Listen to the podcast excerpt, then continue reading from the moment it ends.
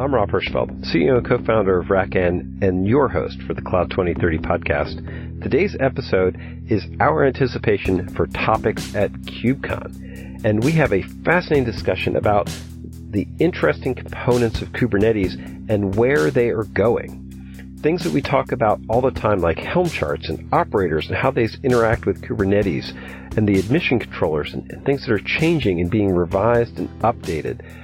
If you are at all interested in Kubernetes, whether you're attending the conference or not, you will find this to be a must follow list of topics related to Kubernetes. And I know you will enjoy the discussion.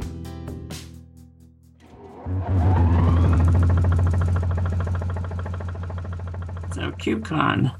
Ah, did you know somebody owns KubeCon? Somebody owns KubeCon. Domain name? K-U-B-C-O-N holding company. I would have assumed Q-C-O-N was, uh, wow. Uh, no, the, the KubeCon itself is hosted under the Linux Foundation domain. So, yes. I'm amazed that there's not a trademark issue somewhere around that. All right, I was jumping to the schedule to see. I does anything? I mean, I'm I'm waiting to see what what's going on. I don't think Kubernetes itself has any major. I mean, it's it's approaching the boring, which is good. That's a thumbs up, positive com- comment. Yeah, um, that's pretty fast. I mean, there's a couple of, of things happening with integrations that are of potential interest.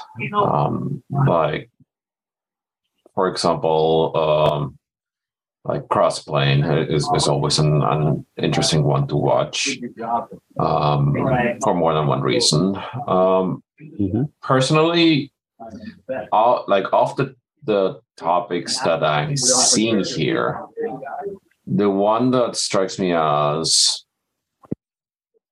most likely to have some uh, some groundbreaking uh, or, or some paradigm shift type of uh, potential is uh, KEDA actually K E D A.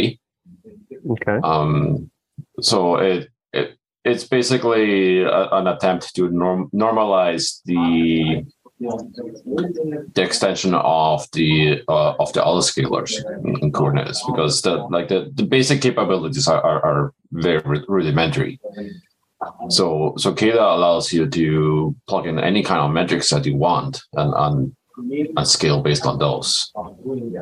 As a as a intermediary for the um, node controller, I mean, is that is that going to require a uh, cluster API controller?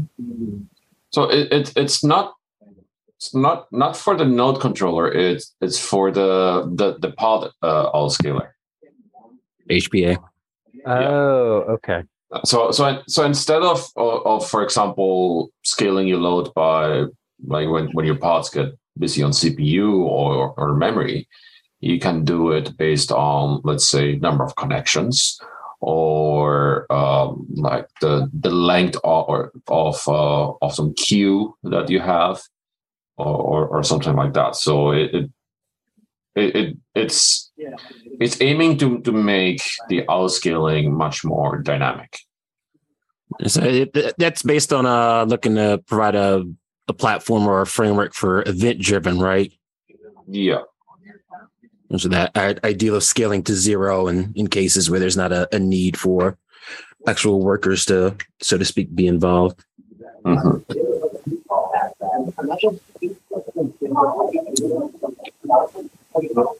So,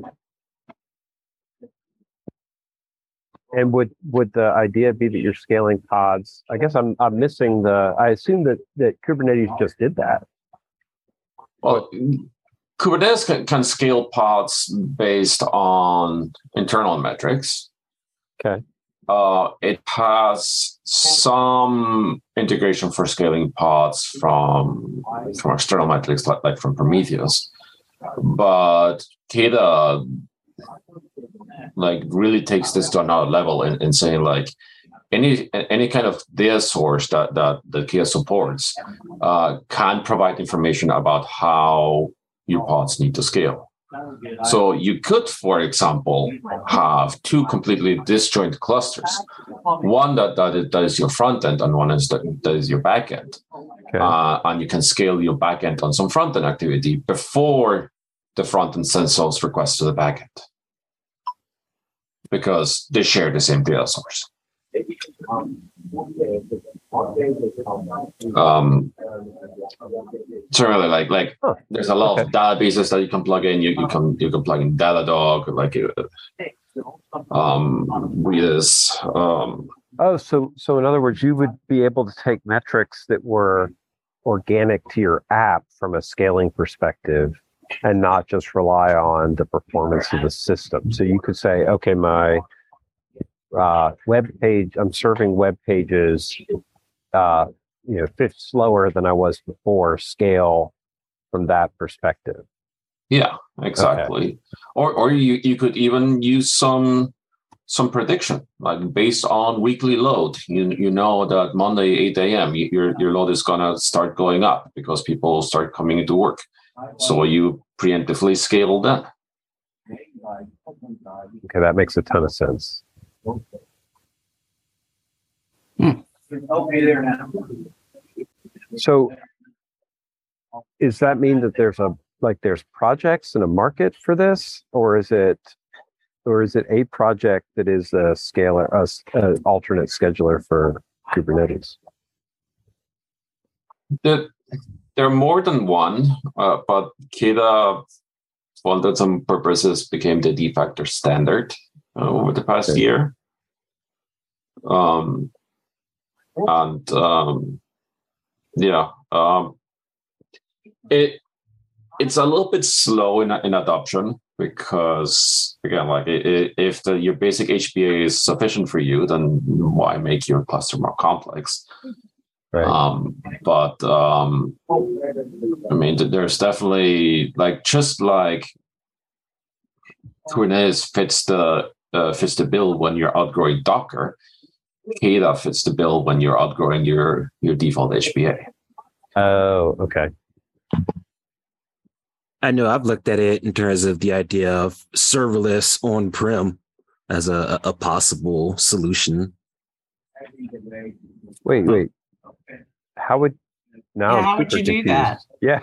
well, it so it's it it's event driven in a sense, and so it's it's Klaus's point in terms of accepting queues and different requests, and so that allows me to be able to spin up essentially those pods or those containers in response to an event similar to an AWS Lambda or an Azure function that provides a, a serverless like capability. Obviously, there's still the servers underneath, even in the case of like a, uh, a Lambda. But from an on-prem perspective, it that starts to provide a unlock a, a possibility. Well, how how centralized is the management of that, or is it not? So it would provide the building blocks, I would say. It wouldn't be a, a full solution out of the box, um, at least from the, the little bit that I've dug in, but it would would provide a, a means to help facilitate it.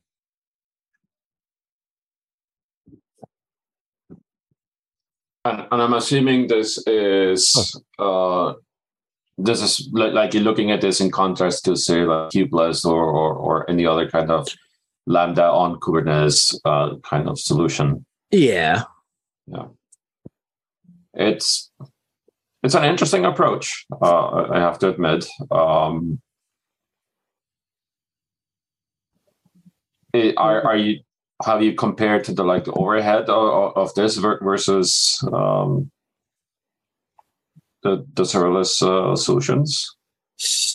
I've taken a, a cursory look, um, trying to trying to constantly see what's what's out in the market in terms of uh, availability, and that's one of the ones that's that's popped up on my radar. Um, OpenFaaS is one of the other sort of primary ones from just a a pure serverless options outside of the cloud standpoint.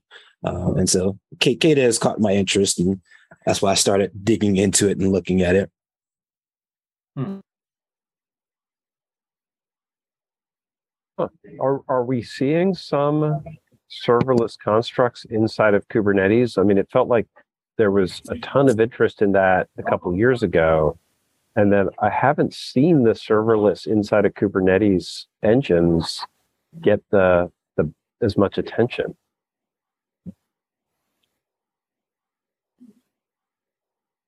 Well, serverless in general seems to have kind of gone into a black hole.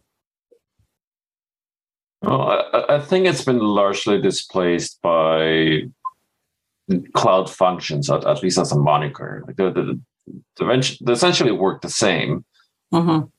but um, the, the the issue with serverless has always been one of of latency. Like how long does, does it take to, to spin up your functions and, and get a response? And the use cases where serverless was becoming interest was largely with regards to um again just like reactive websites that don't that didn't need dynamic backend data. So um so cloud functions like what cloudflare offers and i think ended up displacing a lot of the the serverless use cases uh, with something more domain specific But you're right, though. Cloudflare Flare definitely implemented a function service from that that perspective. Um, I, I, mean, there's there's without a doubt there's use cases, but it what you're describing to me ends up being very cloud specific. Like it, it didn't like every cloud has a functions cloud functions thing now, except on prem. Except on prem, right? And the the on-prem there there hasn't emerged uh, the the same um, need for that service. Maybe I, I don't.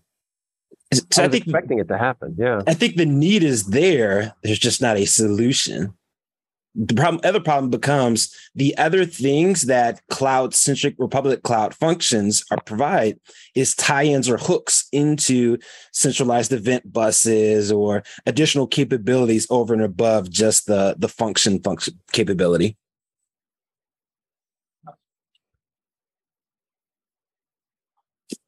This is fast i'm i'm, I'm actually i'm going to add what happened to serverless to the to the conversation backlog I think that that's. Uh, let me look at the calendar and see if I, I, you know, I haven't even heard. Uh, I'm I'm googling it because I have not heard that term for like it must be uh, like over a year. Oh, there's a whole website devoted to it.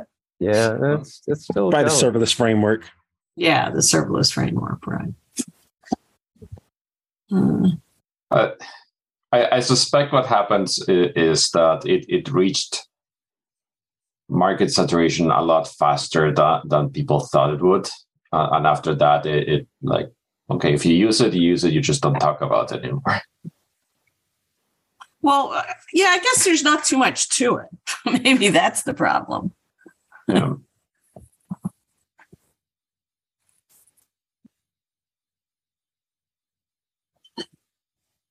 I, I don't think there's not enough to it. I, I mean, I really do think it's an essential event bus. I mean, orca. I mean, when it's funny because when we do orchestration, at some point it begins to feel like serverless because we're we're taking an event, processing the event, and then ending the task. Um, so it's it's an interesting it's definitely a needed that type of an event processing engine is necessary. And that's true but you know maybe Klaus is right. It just it just has gotten subsumed into the whole container architecture because it's just a it's a tool that supports containers. Something to watch for at KubeCon and see if there's vendors or people like that who are who are listing out uh, that that capability. That's what I mean. That's this is to me. That's one of the outstanding questions we have going into KubeCon is is serverless uh, Kubernetes app now or a you know well, yeah how different is how different is serverless from the application perspective to running a Kubernetes cluster from the again from the application perspective. And somebody has to do the. I mean, there is a server underneath there, obviously. There is. Well, it's but you have to have something to receive the event or the webhook, Yeah, process it, and then do the work. So you you have to have an evented. It's really an evented. To me, it's it's it's event driven development, and so you Yeah. have to have an event processor, which Kubernetes is not an event processor. no, it isn't. It isn't. It isn't. Um, although interesting networking is, if you think about it. How's that? Wait, from a networking event? What I I Well, networking. I mean, uh, networking is all driven by events, right? okay. Things happen, right? And the networking servers or routers or whatever you want to call them have to do something.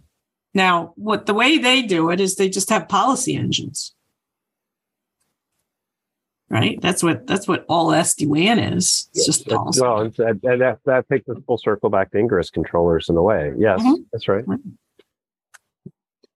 Wh- Which, speaking of Ingress controllers, uh, since the Ingress API is getting deprecated, we've been nice seeing what um,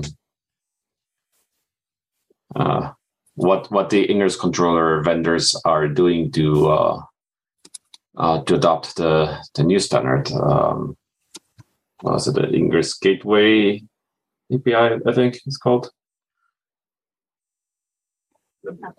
Okay, that makes sense. Is there a vendor in mind? I don't know that space as well. I think Istio is the one that that, Oh, that ha- is the reference implementation. Okay, Um, but it's, it's the service um, mesh people. Okay,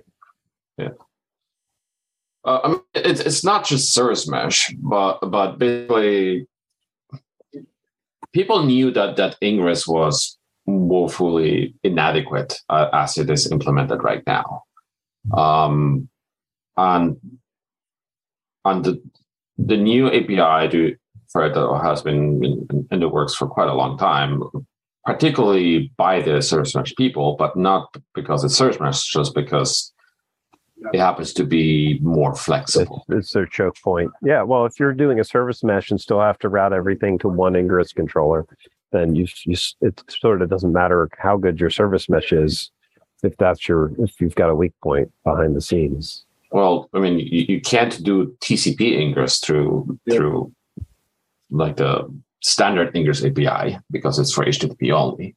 Uh, okay. So, so Right, I mean, right. that's that's what led the service mesh people to work on this. Um, but it just happens that, um, well, the I guess the Kubernetes SIGs decided that yeah, this is a good idea. Let, let's go and implement that or make it global.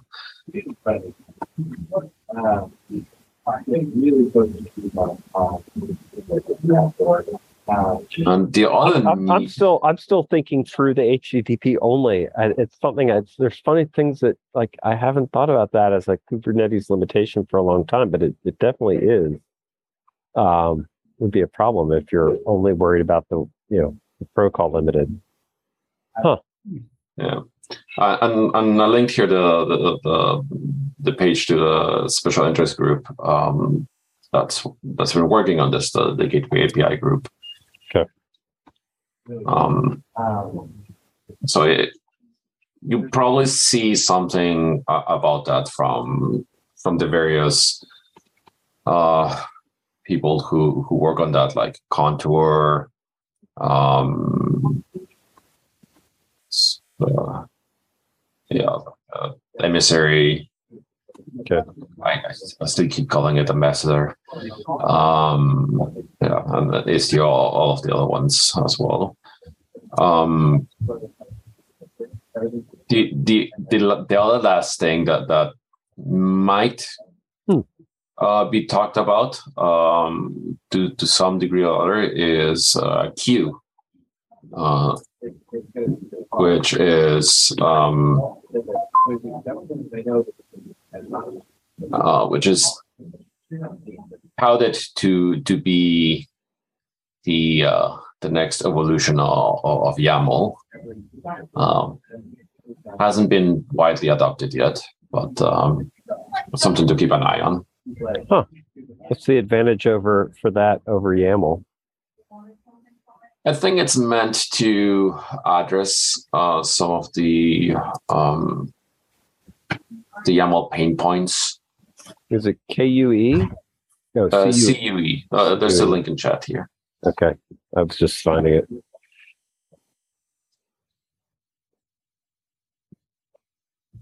Okay, I found a StackShare.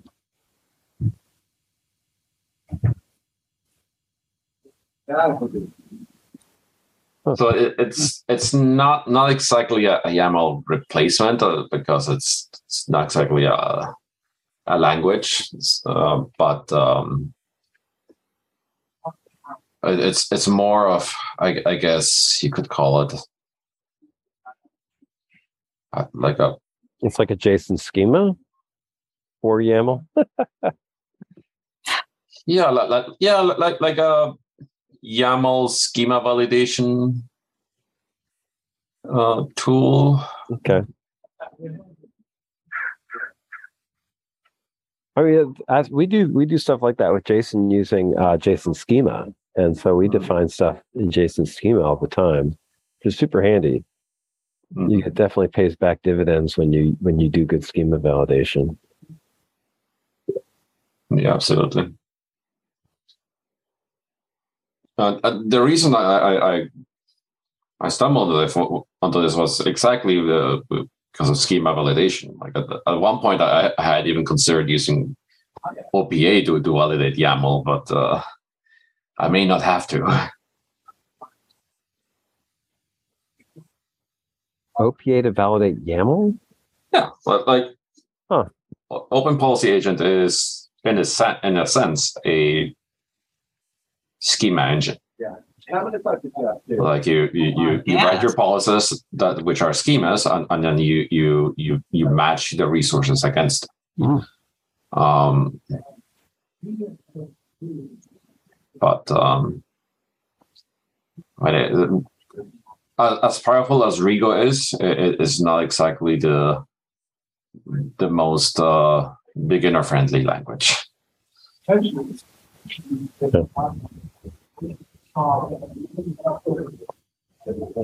I, guess I guess if everything's defined in um, YAML, it, yeah, with, with, the amount we're relying on YAML, having more validation is good. Yeah, absolutely. Okay. Uh. Especially since, since it, it, it's really easy to to generate um, non-valid YAML uh, once you start trying to put more complex logic into, into your templates. Let me ask you a question.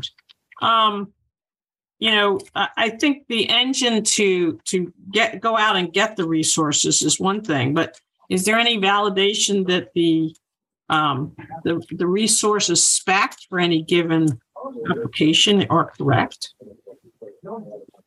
Um, in, in the context of Kubernetes or yeah. or in general? Well, there's yes, there, there are some ways. Uh, one is um, you, you, can use server side apply to to do a dry run and, and okay. check it against your cluster, uh, which is in fact what, what Terraform does with with its um, with its Kubernetes manifest resource. Um, another option, again, it, it, it, it, depends on what resources you're talking about, but um, specifically for custom resource definitions, um, you, you, have to ship your spec uh, with, with, recent versions of Kubernetes. So you cannot have an unspec CRD now. Um, so it's it's really easy to to validate your your, resor- your custom resources against uh, the spec. Hmm.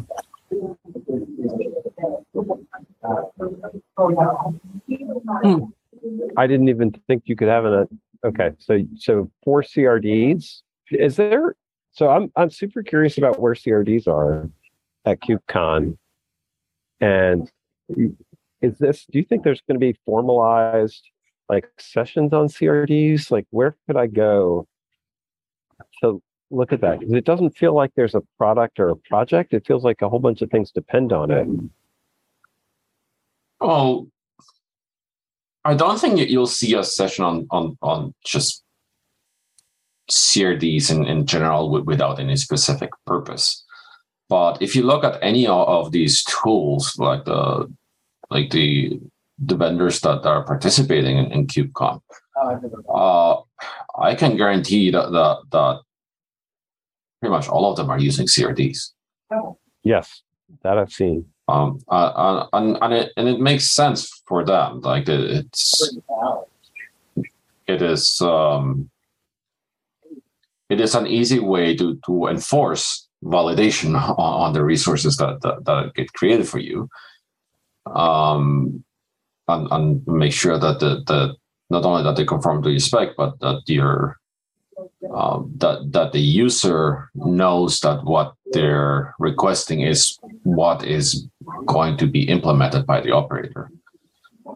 Um, right well, it also gives you a way to store, share information about your applications in a way that's discoverable from other applications, right? Mean, this is turning out to be one of the Kubernetes superpowers, right? To actually have a discoverable way to share information inside of Kubernetes. Yes. Yeah. Uh, on on the other hand, it, it's also one of my major pain points in with Kubernetes uh, and uh, and Terraform um, and and it's it's largely again because Terraform does server side applies when when implementing when when uh, when you create a Kubernetes manifest type resource, which is how you typically create CRDs. I think. Uh, uh, but what it means is that in in order to do a Terraform plan of, of a manifest, you need to, ha- or particularly of a CRD manifest, you need to have a cluster. And you need to have your operator installed. So, so that is in most cases already two two steps where you either need to have separate plans or you need to have uh, or, or need to be doing resource targeting because you, you, you cannot in, in most cases you, you cannot install the operators uh, without having an existing cluster because you cannot do the plan right. with, uh, with, with the terraform resources without the cluster right. and then you need to have the, the operators installed before you can do the plan for your CRDs. How are people building uh, the operators then? Is that just a Helm chart or? Um, I think the thing I'm gonna I'm I'm gonna have to go and spend time at with KubeCon, actually learning more about how operators are constructed and managed because that that's always oh. one of my one of my questions is how do they get built? How do they get managed? What's the life cycle for an operator? Because they seem essential to building a cluster. Yeah. So um, it, it depends on, on the solution that you're using. Um,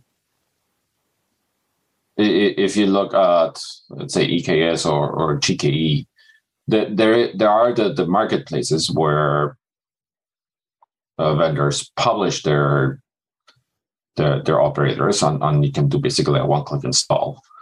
Um, if you are dealing with Kubernetes clusters outside of that context, um, or, or if you would rather not use those marketplaces, then then yeah, you, you need to first create your cluster uh, and, and, then install the operator either with a Helm chart or or with, with the kustomize or or whatever, and then you and then you create your your CRDs however you want. So again, the, the problem that, that I'm bringing up is specifically in terms of Terraform. Like if you, if you don't use Terraform, like like you do these these steps some other way. Uh, but uh, again, be, because Terraform requires you to have your your plan phase or, or like because Terraform does the plan even like, even before you do the like even when you just do the apply, like it runs the plan and mm-hmm. says like, is this okay? Yes or no. Um, it is one of the limitations in in doing things with, with, with Terraform that you need to be aware of. You have you have to have an active cluster for it to scan before it can do the resource build. Yeah. I, I hadn't heard of people using Terraform instead of say Helm to build Kubernetes to, to build pods. Well, in, in many cases. You don't, and, and, and I wouldn't re- recommend it. Okay. But but it, in in my case, for example, what we do is like we create a cluster, we install Argo CD, and then everything else that we install is an Argo CD application, which is which are CRDs. So um, so we've automated the process of of, of doing the, the first two steps of of creating the cluster and, and then in, installing Argo CD with Terraform, and and then after that, it, it's basically just a, a, declarative configuration to say like what what resources or what workloads I, I want to deploy on in a cluster. Hmm. Huh. Okay. I, I my shopping list on stocks for KubeCon is growing long, which is good. I mean, I'm I'm you know, I think what you're what you're describing seems like a lot of pieces put together, but I I, I understand it. That makes sense. Um,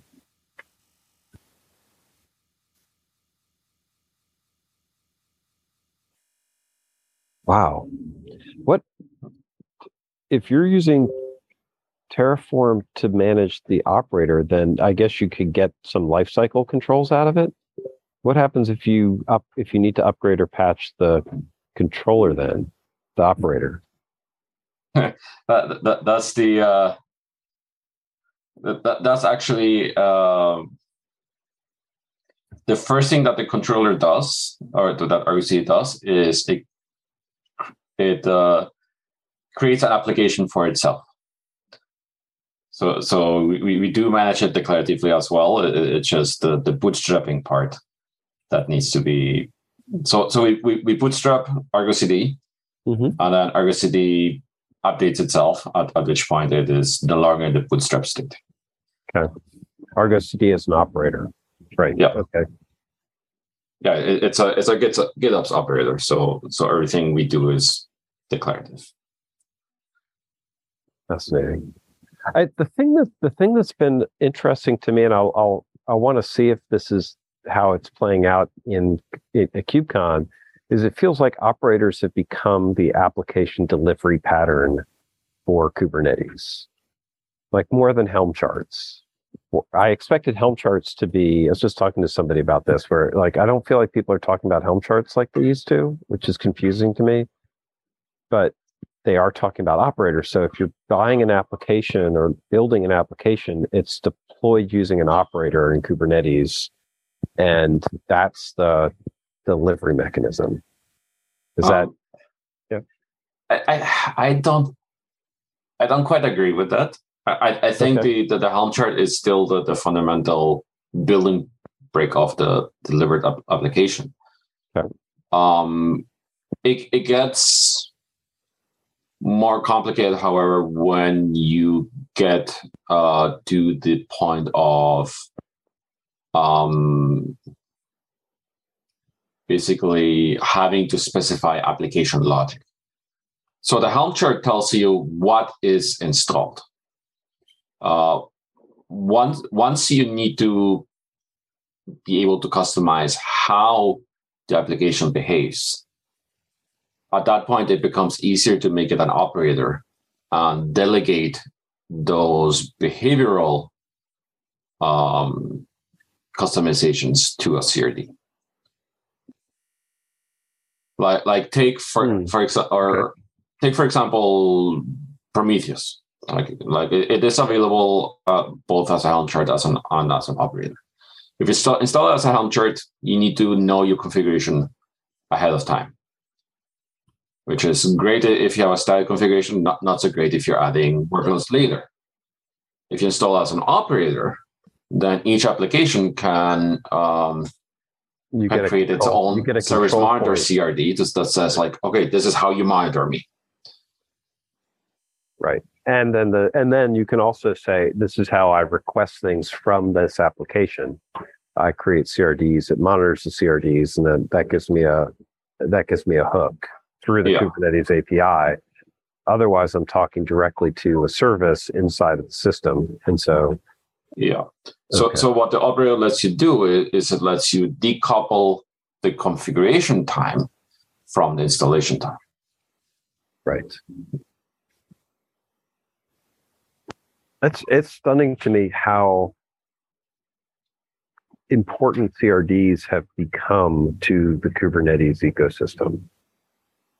It's it's not surprising, but in, in a way, but it's it's funny because it was feels like unintended functionality in the design.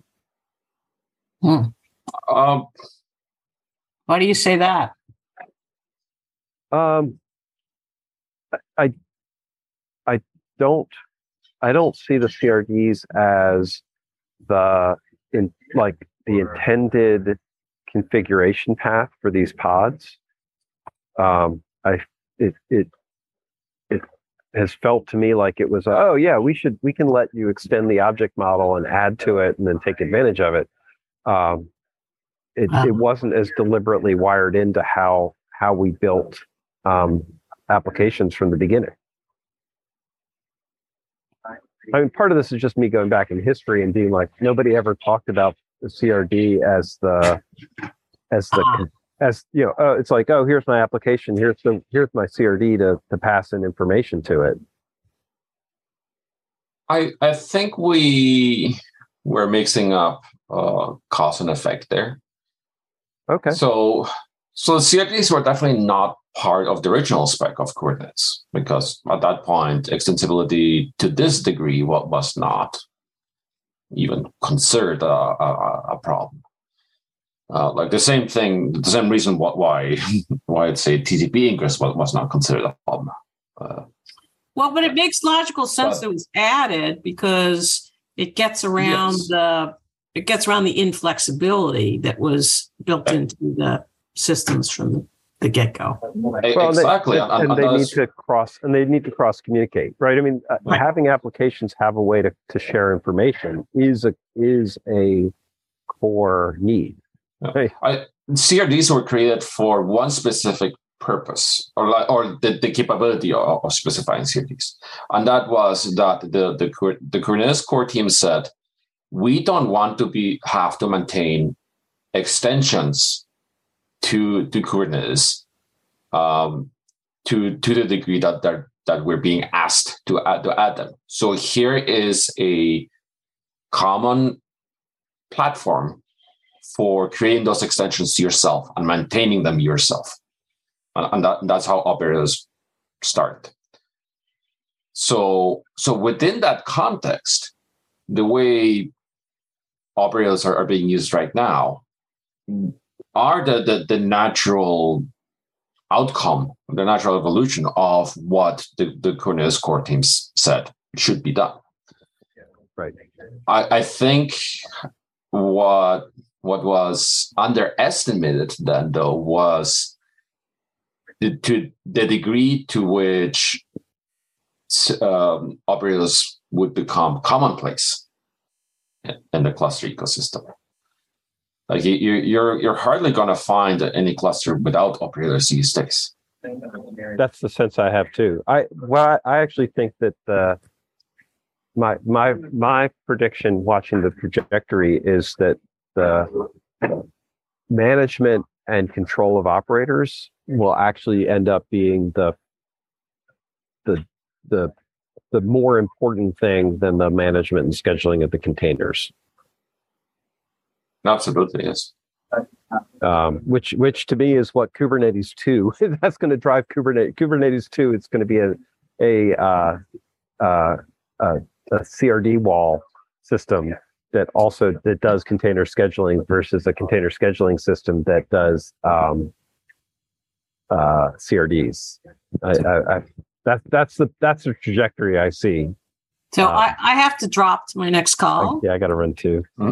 So fascinating. This is this is giving me a lot to think about before KubeCon, um, which I appreciate. Uh, I have a lot more, a lot more to think about about what it, what um, how I'm going to listen to the sessions mm. and report back.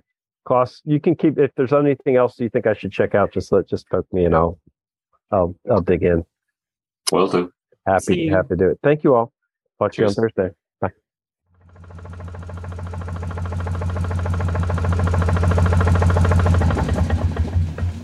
Wow. What a fascinating conversation. I always learn a lot about Kubernetes in these calls, but also what's important and what's changing and how things are architected. We are going to be digging into these topics over the next several weeks in the Cloud 2030 discussion groups, talking about admission controllers and serverless and operators. All of these are follow-up to- topics for us to cover. And if they are interesting to you, please join us at the 2030.cloud. You can see our agenda, jump into these conversations, be part of the roundtable. We want to hear from you, and I will see you there. Thanks. Thank you for listening to the Cloud 2030 podcast.